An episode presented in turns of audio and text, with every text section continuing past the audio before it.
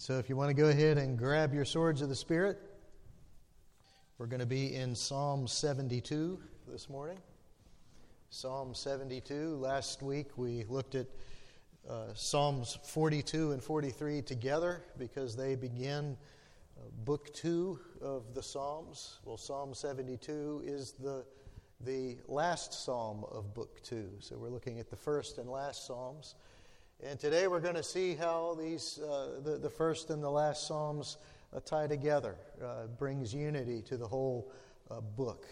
Uh, and so as you read in your own devotions the Psalms in between, you're going to you're going to see these themes uh, that we find here. And so let's begin by reading Psalm 72 together. I'll start at the top here and we'll read the whole thing. Psalm 72 of Solomon. Give the king your justice, O God, and your righteousness to the royal son. May he judge your people with righteousness and your poor with justice. Let the mountains bear prosperity for the people and the hills in righteousness. May he defend the cause of the poor of the people, give deliverance to the children of the needy, and crush the oppressor. May they fear you while the sun endures and as long as the moon throughout all generations. May he be like rain that falls on the new mown grass, like showers that water the earth. In his days may the righteous flourish and peace abound till the moon be no more. May he have dominion from sea to sea and from the river to the ends of the earth. May desert tribes bow down before him and his enemies lick the dust. May the kings of Tarshish and of the coastlands render him tribute. May the kings of Sheba and Seba bring gifts. May all kings fall down before him. All nations serve him. For he delivers the needy when he calls the poor and him who has no helper. He has pity on the weak and the needy and saves the lives of the needy. From oppression and violence, he redeems their life, and precious is their blood in his sight. Long may he live. May gold of Sheba be given to him. May prayer be made for him continually, and blessings invoked for him all the day. May there be abundance of grain in the land. On the tops of the mountains may it wave. May its fruit be like Lebanon. May people blossom in the cities like the grass of the field. May his name endure forever. His fame continue as long as the sun. May people be blessed in him. All nations call him blessed. Blessed be the Lord, the God of Israel, who alone does wondrous things. Blessed be his glorious name forever. May the whole earth be filled with his glory. Amen and amen. The prayers of David the son of Jesse, are ended. And that last line there, of course, is an indication that Book Two uh, used to be the last uh, book of the Psalms, but now, now, there are five, of course. They, they were compiled a little later after Book Two. So there is Psalm 72 for you. This is the word of the Lord that we are going to meditate on today. I want to invite you to keep your Bibles open because today we're going to be visiting a lot of passages of Scripture, some of them a little long, and you might want to read along with me uh, when you can. They'll also be up on the screen too, but uh, a lot to take note of today. Well, as we dig in here to, to this amazing psalm, uh, we uh, have to have a little bit of background here to kind of set the uh, stage for us. The, the ancient Hebrews longed for a king who would finally deliver them from their enemies. We're reminded of that point of view every single Easter when we recall the triumphal entry. You remember uh, when Jesus goes into Jerusalem for the last time and he goes through the crowds and and we hear along with him the loud cries of Hosanna to the Son of David. Blessed is he who comes in the name of the Lord. Hosanna in the highest. That's from Matthew 21. Uh, you see, the people were expecting a king who would free them politically from the oppression of the Romans. But of course, Jesus was not on his way to an earthly throne. He was on his way to a shameful death in order to free us from the oppression of sin. But just like the Jews, of course, we, we want our earthly rulers to live up to the ideals of righteousness that we find in Scripture so that we, the people, will be blessed in an atmosphere of godly justice and peace. That certainly is a reasonable and, and right thing to desire. But alas, we live in a broken and imperfect world, don't we? And more to the point, we, the people, are why this world is imperfect. We and our leaders. And we make it imperfect because of our own sin and rebellious, rebelliousness toward God. And so, this is exactly what the ancient Hebrews found, both in themselves and in their rulers. Everybody back then was painfully aware that even God's anointed kings were capable of horrible crimes against God. In the long line of succession of kings after David, Scripture records only a handful of them who did what was right in the eyes of God. When you read through this sad tale of God's people, beginning in 1 Samuel, uh, uh, and, and over a span of seven or eight hundred years, we see king after king who did not do what was right in the eyes of God. King Jehoiakim is one example of many. In 2 Kings 23 37, it says, He did what was evil in the sight of the Lord, according to all that his fathers had done. And so the result of the king's disobedience, namely their tolerance for idols, if not outright worship of them, was that the people worshiped idols too. You see, the king uh, sinned and then he led his people into sin.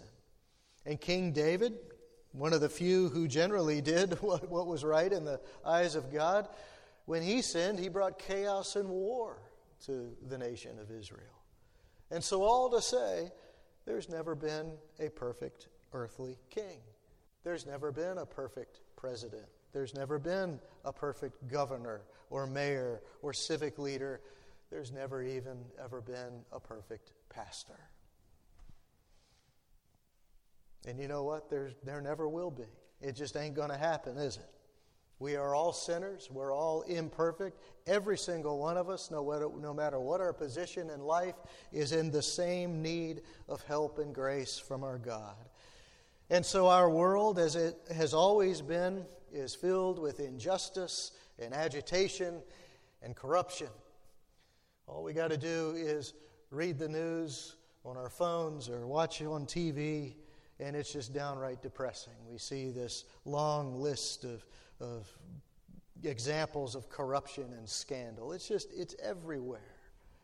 And so, on the face of it, as we look for someone to hope in, it seems like from a worldly perspective, there isn't anybody to put our hope in, right? But you know what? That didn't stop the person who wrote Psalm 72 from hoping. What he's doing is he's praying for the ideal king, a king that has not happened yet, and he can only imagine. He's praying for a king who's going to bring true justice and righteousness to the whole world. The psalmist understood the lesson that we saw last week in Psalm 42 and 43 that no matter what life looks like to us right now, God is going to vindicate our persevering hope in Him. That's how Book 2 of, of Psalms uh, began. Book 2 closes in Psalm 42, 72 with a similar thought. And that is that our persevering hope is in God's anointed King, who is the ideal and perfect King Christ is the answer to this prayer that we're about to meditate on, that is Psalm 72. But while we cannot read Psalm 72 as a prophecy about Christ, we can, in retrospect, identify our Lord in every single detail of this psalm uh, as we look upon a righteous and just king. Uh, this prayer that, that hopes for a perfect king teaches us about the kind of Messiah our Lord is. And so here's the big idea of Psalm 72. When our Messiah returns, the whole world will be subject to him, and his justice and righteousness is going to saturate everything, including us. And so we can divide Psalm 72 up like this into uh, four major points plus the concluding blessing. Our first point is in verses 1 through 7, where we see that our Messiah will judge righteously and bring justice to everybody. Our point, uh, second point, is that our Messiah will rule the world. We see that in verses 8 through 11. Our third point in verses 12 through 14 is that our Messiah is worthy because he compassionately delivers the poor. And our fourth point is that our Messiah will endure forever. He is going to reign forever and ever and ever. We see that in verses 15 through 17, and then there's the concluding blessing at the end. As you know, as we are going to read about justice and righteousness filling the earth, we have to acknowledge uh, once again that it doesn't fill the earth now, even though Christ has already come. So, what good does it do for us to sit around hoping for justice and righteousness? Well, I think the answer is in our take home lesson. The bottom line of all of this is that our faith in Christ is not just based in the past. We don't just look back on the cross, but our faith is also based on what God is going to do in the future, is more specifically what our King, our Messiah, is going to do when he fulfills his plan of redemption. And that gives us a great deal of hope. And so let's go ahead and dig in. We'll look at our first point that our Messiah will judge righteously and bring justice and peace to all. And by the way, at the top you see that it says that this song is of Solomon. We don't really know if this means he wrote it or if it was for him. It, it's up to debate. Uh, but what's important is what the psalm says. And so let's go ahead and dig in. We'll look at verse 1. Verse 1 says, Give the king your justice, O God, and your righteousness to the royal son. The psalmist is praying that the king is going to have the same understanding of justice and righteousness that God has. Another way of putting this is something like this Give the king your justice and righteousness so that he can judge and so that he can do so righteously.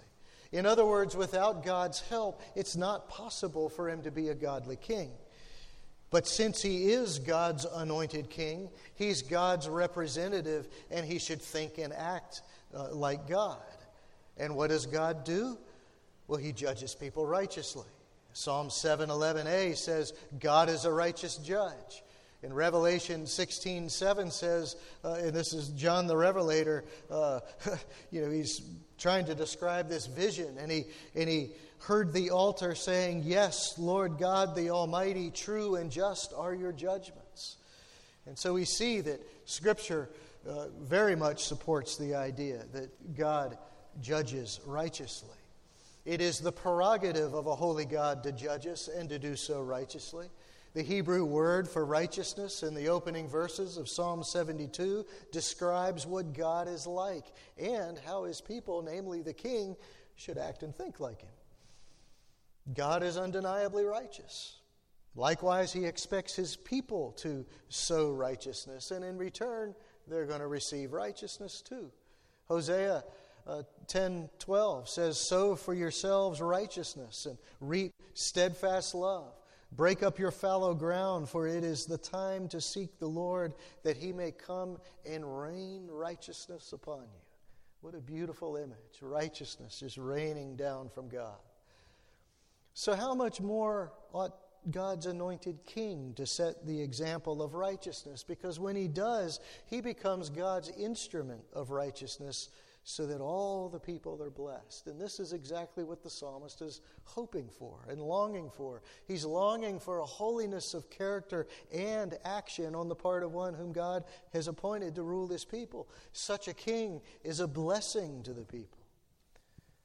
You know, I think our, our families are kind of a microcosm of that idea. You know, we moms and dads, when we're, when we're both in harmony in our walk with the Lord, doesn't family life go a whole lot better? We know that from experience. But we also know from experience that when mom and dad are out of step with God, the life of the whole family suffers. So, how do we keep in the righteous steps of God? Well, at the most basic level, we do it simply by obeying God, by doing what He tells us to do. The, the, the prayer of the first two verses of Psalm 72 are like David's prayer for his son as he charges him to build the temple. This is in 1 Chronicles 22. And listen how he's, he's telling his son Solomon to obey God so that he'll be a blessing. Only may the Lord grant you discretion and understanding that when he gives you charge over Israel, you may keep the law of the Lord your God. Then you will prosper if you are careful to observe the statutes and the rules that the Lord commanded Moses for Israel. And so there are blessed consequences to living in obedience for God, not just for yourself, but for the people around you. We, we prosper not in the in not, not saying that God's going to give us a lot of money, right, or the fancy new car that we want, but God's going to give us peace with Him. And therefore, He's going to give us peace with those who are under our authority and even, even peace with those who are above us. And the same is true for kings. The result of his obedience should be justice and righteousness. And this means that the king rules on the behalf of the oppressed. And he brings peace and righteousness to all the people in the land. This is exactly what verse 2 is about. The psalmist is asking that God would enable the king to be a righteous judge of the poor. May he judge your people with righteousness and your poor with justice. These are God's people, They're, they do not belong to the king or anybody else. But not everyone in God's kingdom is socially and culturally weak, but some of them are. And we've got to remember that. Some of them are, and they need the righteousness and justice of God the most, don't they? They're in the greatest need. And those of us who are spiritually weak need God's righteousness and justice as well. And this is why our Messiah, the king that this psalm is hoping for, cared so much for the needy during his earthly ministry. The Gospel of Luke records Jesus' words when he read from Isaiah in Luke chapter 4, 18 and 19. The Spirit of the Lord is upon me because he has anointed me to proclaim good news to the poor. He has sent me to proclaim liberty to the captives and recovering of sight to the blind, to set at liberty those who are oppressed, to proclaim the year of the Lord's favor. And so there you go. Jesus came to proclaim the good news to the poor, to the spiritually poor, just like you and me, but he also he also cared a great deal about the people in Jewish culture who were diminished and rejected. He cared for people like the poor widow who gave all she had, and for little children. He cared for the lepers. He cared for the woman who had an issue of blood that nobody really seemed to care about for 12 long years. He cared for tax collectors and prostitutes. These are the kinds of people that our godly king cares about, and so should we. So, back to our psalm, the psalmist is praying for a king who treats the poor in the same way that God does. A king who rules on behalf of even the lowliest of God's people. And not only that, a godly king causes even the land to be prosperous. He causes the poor uh, to be cared for and, and, uh, and blessed, but he also, a godly king, also blesses the land. This is an interesting concept. Look in verse 3. Let the mountains bear prosperity for the people, and the hills in righteousness. What the psalmist has in mind is that the natural result of righteousness is abundant harvest and peace in the land. You see, the Hebrew word for prosperity in the Hebrew is shalom. That Sounds familiar, doesn't it? Shalom. This can be translated, as we're going to see in verse 7, as peace. Shalom uh, brings together the whole of life political, economic, social, and spiritual, brings peace among all of those areas of life to make our lives uh, at, at peace with God. And so that means that we're living in harmony with God's law, and we, we benefit from that. That living that way and being at peace with God is a blessing to us. And so the idea of uh, is peace between God and his creation, including both mankind and the earth. So mankind is at peace with the land, and the land is at peace with God and, and also with mankind. This is the, the kind of righteousness and justice that our King brings us. And this is exactly what Paul is asserting in his beautiful hymn about our Messiah in Colossians chapter 1, verses 19 and 20. Listen to this. For in him all the fullness of God was pleased to dwell, and through him to reconcile to himself all things, whether on earth or in heaven, making peace by the blood of his cross. Now, there's an interesting thing to think about as we try to comprehend what it means that Christ is going to reconcile all things, that he's going to make peace by the blood of his cross. What will the earth be like when he does that? What will life be like when he does that? John the Revelator gives us a picture of what that looks like, although we can't truly comprehend it until the day we actually see it. Everything in the new heaven and earth is going to shine with the glory of God. I can't wait to see that. Chapter 22 of Revelation tells us about a river of life and the tree of life. Revelation 22, verses 2 through 5. Get your brains around this. This tree of life with its 12 kinds of fruit, yielding its fruit each month. The leaves of the tree were for the healing of the nations. No longer will there be anything accursed, but the throne of God and of the Lamb will be in it and his servants will worship him. They will see his face, and his name will be on their foreheads, and, and night will be no more. They will need no light of lamp or sun, for the Lord God will be their light, and they will reign forever and ever. Wow. That's a wild picture, isn't it? That's just wild. But, but all to say, we, we get the gist of how when everything is reconciled by our Messiah, there's going to be peace and abundance in spades.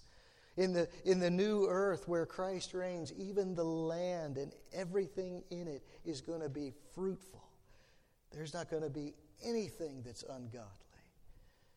And it's a land that's going to be dominated in the most beautiful way by a righteous throne. We tend to think of thrones sometimes as oppressive things. But in this case, in this case, the land is going to be dominated by a righteous throne. We're going to be dominated by a righteous throne. And we're going to be in a land that is perfect for gathering around that throne to worship the King. And one reason all this is going to happen is because our Messiah is also going to crush our enemies crush his enemies. Since that, of course, is part of the responsibility of God's anointed, right? That's part of the responsibility of a king, of a leader of a nation, is to protect the people. And so in verse 4 of Psalm 72, may he defend the cause of the poor of the people, give deliverance to the children of the needy, and crush the oppressor. You see, not only does a godly king care about the needy, but he saves them from oppression. Likewise, Jesus didn't just care about lepers from a distance, but he healed them too. God doesn't just care about our sin, He provides a Messiah to save us from our sins. Our Messiah is also going to crush our greatest enemy, and we find it in 1 Corinthians 15 26. The last enemy to be destroyed is death. And that moment will come when our Messiah throws death and Hades into the lake of fire in Revelation 20:14. And in doing that, he gives us life. And that's what the next 3 verses describe, verses 5 through 7. Since the king's righteous reign will have an eternal effect on the spiritual life of the people. And this is what the psalmist is praying for. He's praying for uh, this effect to take place, and he's praying for the king's eternal reign. He's praying that the, the king will be as refreshing and life giving as rain is for the grass, and that as people are going to worship him forever, that peace will abound, and that all things will be reconciled to God through the king's reign. Now, of course, the psalmist could not imagine the person and work of Jesus Christ. But as the Holy Spirit inspired him to write this psalm, he could imagine the effect that such an ideal king would have. Everything is going to be reconciled to God through Christ, our King, our Messiah. And the righteousness of Christ gives life to us. We're poor and needy. We're in need of that life that He brings. And He does that by defending and delivering us from oppression. And that, of course, is why we reverentially fear God. We bow down and we worship Him because He is the one who saves us and He is the one who's going to rule the world. And that brings us to our second point. Our Messiah will rule the world, the whole world, every bit of it. Verses 8 through 11. The psalmist prays that God will establish the king's absolute authority over everything in verses 8 through 11.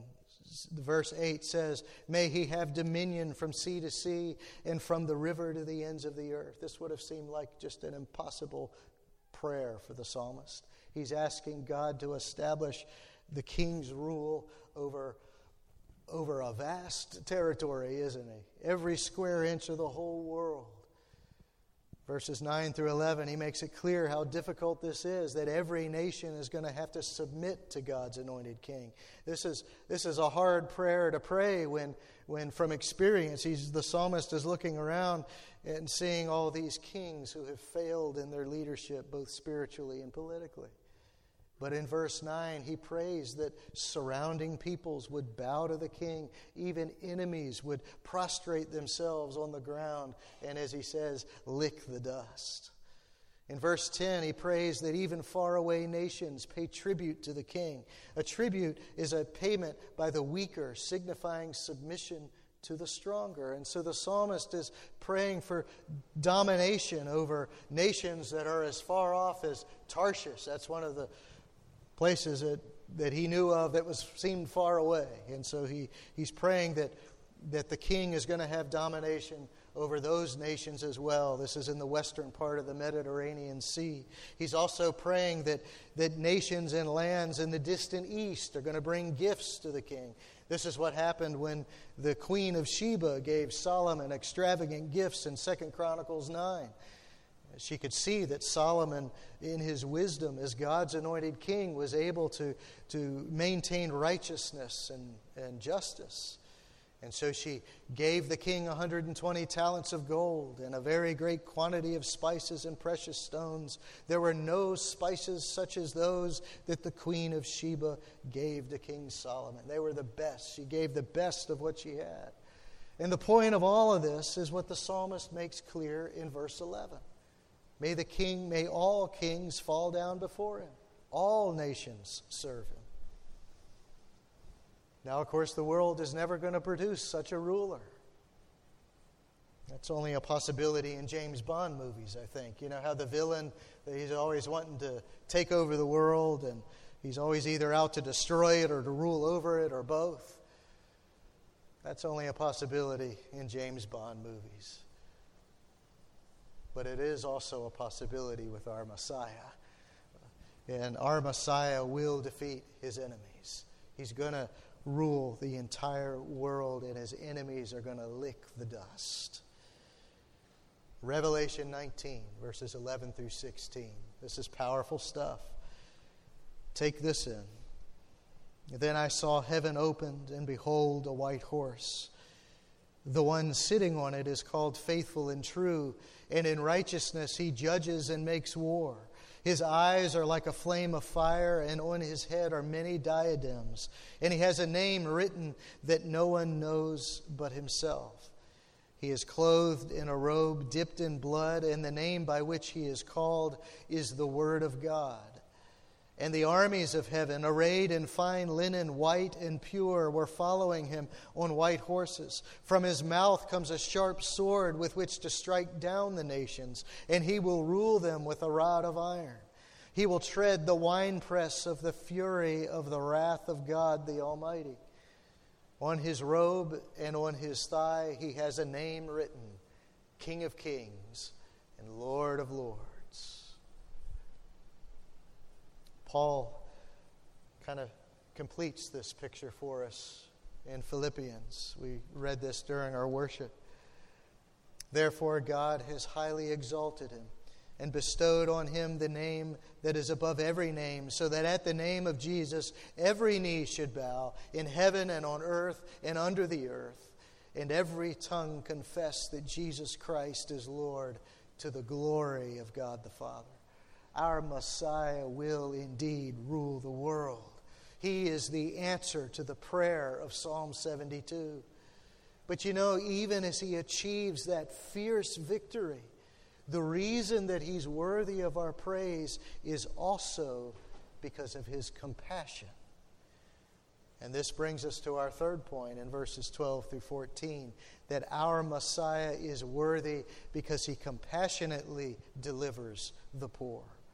And so the psalmist is now turning from his prayer uh, simply to describe the king's righteous attitude toward the weak and the oppressed. Just look at the verbs that are in these verses that punctuate his care for the oppressed. In verse 12, he delivers them. In verse 13, he has pity on them and saves them. In verse 14, he redeems them. In verse 12, he also hears the call of the needy. He hears their cry for help. In verse 14, he considers the life of the poor and, the, and needy as precious. Their lives are precious to him. And so, this is why the king goes to bat for his people. It's because he loves them and he sees their pitiful con- condition and he has mercy on them and he saves them. This is all describing a king who knows his people intimately. He cares for them. He values their whole person, both spiritually and physically. He wants shalom for them. He wants there to be peace between them and God. You know, one way to think about this is to, is to remember a time when, when you've been helpless. Have you ever been that way? Have you ever been helpless? Have you ever been at the mercy of somebody who has power over you and there's nothing you can do about it? It's a terrible feeling to know that you're depending on the mercy of somebody who might not be merciful to you. But you see, our God is not like that, and neither is a godly king. He acts with compassion by delivering and saving and redeeming. The point is is that the king rescues the helpless from any kind of power that threatens them, whether it's a foreign enemy or our common foe of sin or as we face the enemy of death. And so it is with our Messiah, right? He's a fierce warrior, yes, and he goes to war against the spiritual forces of darkness. He, he goes to war against anyone who opposes true righteousness and justice. But in his compassion and care for us, he also sees us and he hears the cry that we have for help. Oh, help us, Lord. Help me, help me. He delivers the needy when he calls. Just imagine what that must have been like for the woman who had the issue of blood for 12 years in Luke chapter 8. Jesus is in the middle of an urgent call to come to the bedside of Jairus' daughter who's on her deathbed. The crowd is pressing around Jesus, some of them simply because they're excited to see him, and others because they just want Jesus to hurry up and get to the bedside of the dying daughter. In, in this crowd is, is a poor, neglected woman she has spent every penny she has on, on physicians and doctors trying to get well, but she's still, she's still sick. None of the Jewish leaders know how to heal her either. And in fact, the implication is they don't really care to try because she's an unclean woman. That's a double whammy. She's unclean, so she can't worship with, with others. And she's also a woman. She's of a lower status. And the Jewish leaders really just overlook her. They're just satisfied to ignore her suffering. But in the middle of all of that chaos, Jesus supernaturally senses a very brief touch on the hem of his garment. She's, she's thinking that if she can just touch it, she's going to be healed. And you know what? That's exactly what happens. She's right. But Jesus also knows what she did supernaturally. Luke 8, verse 46, Jesus said, Someone touched me, for I perceive that power has gone out from me.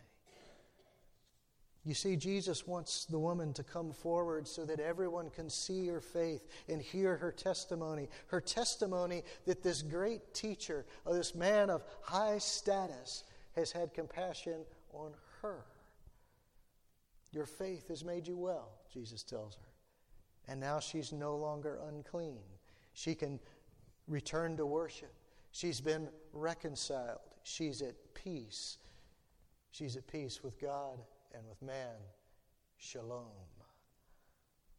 That's what the compassion of our King does.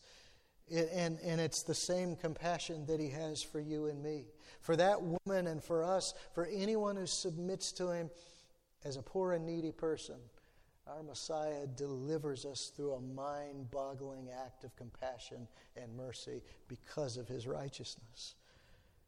Romans 5, 6 through 10. For while we were still weak, at the right time Christ died for the ungodly. For one will scarcely die for a righteous person, though perhaps for a good person one would dare even to die. But God shows his love for us in that while we were still sinners, Christ died for us.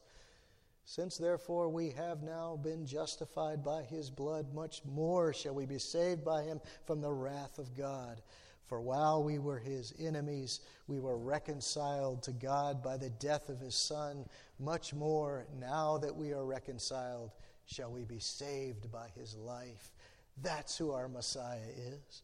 He is the one who's worthy because he compassionately delivers the poor. He cares for us because he loves us. And he saves us from the greatest danger in all of the universe the wrath of God. He has made peace between us and the living God. And that brings us to our final point. Our Messiah will endure forever in verses 15 through 17.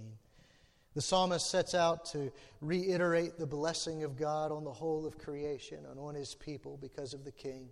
For the psalmist, as he thinks of an earthly king, that means more gifts and gold from Sheba for the king, the and for all kinds of tribute from every nation.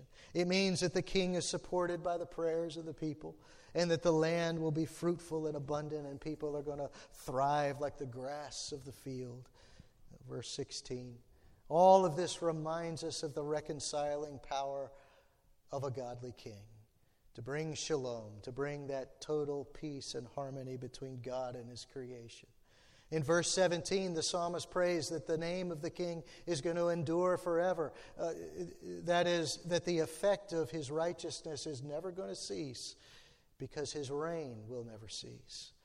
And so the psalmist invokes a blessing in the last part of verse 17. May people be blessed in him. All nations call him blessed. This recalls God's promise to Abraham in Genesis 12:3. I will bless those who bless you, and him who dishonors you I will curse, and in you all the families of the earth shall be blessed.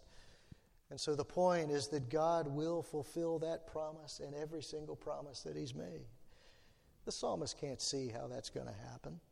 But in verse 17 of Psalm 72, he's praying what he knows will be true when those promises are fulfilled. And this is what's true. It's what's true is that the blessing of the king whom he's describing will be so tremendous that it's going to mean eternal peace. And that's why anyone who bows to worship him will give him their utmost praise and honor forever and ever and ever because we're going to be with him forever and ever and ever. And so while the psalmist is thinking merely of an earthly king, we of course know and bow down to the one who fulfilled all of God's promises. We bow down to our Messiah, the King of Kings. Earthly kings come and go, but the kingdom of the King of Kings is never going to go away. And this is exactly what the angel Gabriel told Mary about her baby boy in Luke chapter 1. He will be great and will be called the Son of the Most High. And the Lord God will give to him the throne of his father David, and he will reign over the house of Jacob forever. And of his kingdom there will be no end. And so it's true. It's true. If we believe Scripture, it is true that our Messiah will endure forever and that our Messiah is the answer to the prayer of Psalm 72. And so, as we go back through our points, our Messiah will also judge righteously and bring justice to everyone. Our Messiah will also rule the world, and our Messiah is also worthy because he compassionately delivers the poor. And the big idea of all of this is that when our Messiah returns, he's going to bring the whole world into submission, and his justice and righteousness is going to just saturate everything, including us. And what a great day that'll be. But our Messiah hasn't returned yet, has he? You know, Doug, a few minutes ago, read the classic, uh, a classic passage in Hebrews about how Christ has already won the victory over sin, but all things are not yet subject to him. We live in between the already and the not yet. We look back with faith on the cross and forward with faith to the day when death is dead. So, what do we do now? What do we do here in the in between? What do we do with all this? Well, I think what Psalm 72 teaches us is to live by faith faith in the God who always keeps our promises.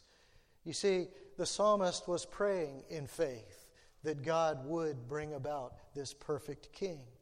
And so our faith teaches us that hope is not a trivial thing, that, that we're not wishing for a mere possibility. Hope means that we wait patiently but expectantly for God to work. Hope means that we are sure that it's going to happen.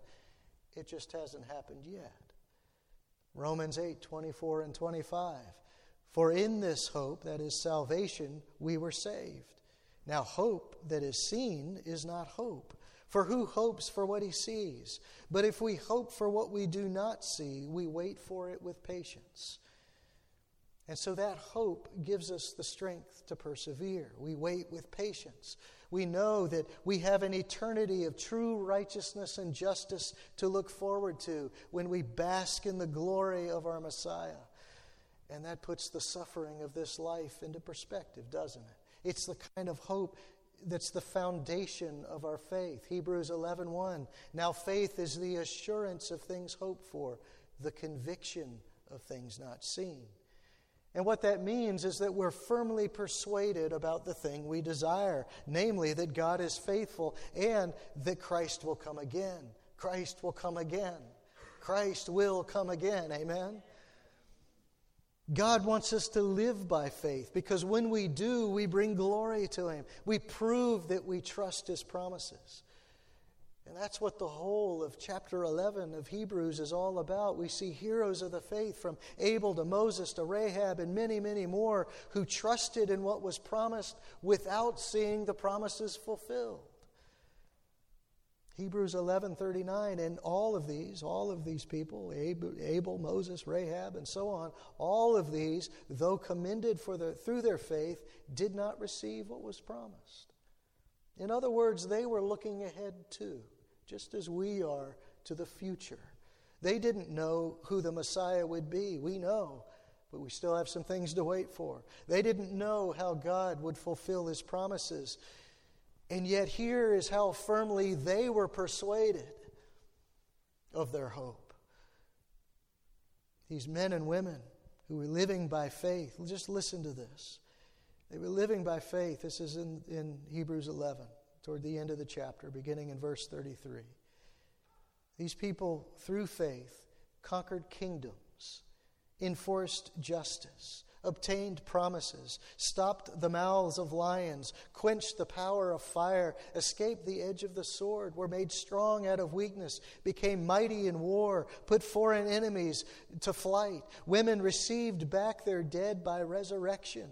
Some were tortured, refusing to accept release so that they might rise again to a better life. Others suffered mocking and flogging and even chains and imprisonment. They were stoned. They were sawn in two. They were killed with the sword. They went about in skins of sheep and goats, destitute, afflicted, mistreated, of whom the world was not worthy wandering about in deserts and mountains and in dens and caves of the earth. In all of this, they did without knowing how God was going to carry out his plan of redemption. They did all of this in faith, through faith in, in their God. Knowing that he was going to use all of those things for his glory. They persevered in their faith. Their hope was secure, and they did great things for God. And so just imagine Just imagine what God will do through you when you persevere, as you keep hoping in the Messiah's return, and as you pray impossible prayers like Psalm 72. As you look forward to this future, and as Hebrews 12 2 puts it, when you keep looking to Jesus, imagine what God is going to do through your faith. Better yet, find out what God is going to do through your faith as you persevere and as you hope in Him. And so, the bottom line, the thing we take home today, is that our faith in Christ is not just based on the past. We don't just look back on the cross, as beautiful and essential as the cross is. We don't just stay there, do we? We have something to look forward to. And that is what Christ will do when He comes again to gather us to Himself and to create a new heaven and a new earth and complete His plan of redemption. That is something to look forward to, and that is something to live for and to persevere for. Amen? Well, let's close with the blessing, the benediction that is at the end of Psalm 72, that not only closes the psalm, but also closes Book 2. Blessed be the Lord, the God of Israel, who alone does wondrous things. Blessed be his glorious name forever. May the whole earth be filled with his glory. Amen and amen. The prayers of David, the son of Jesse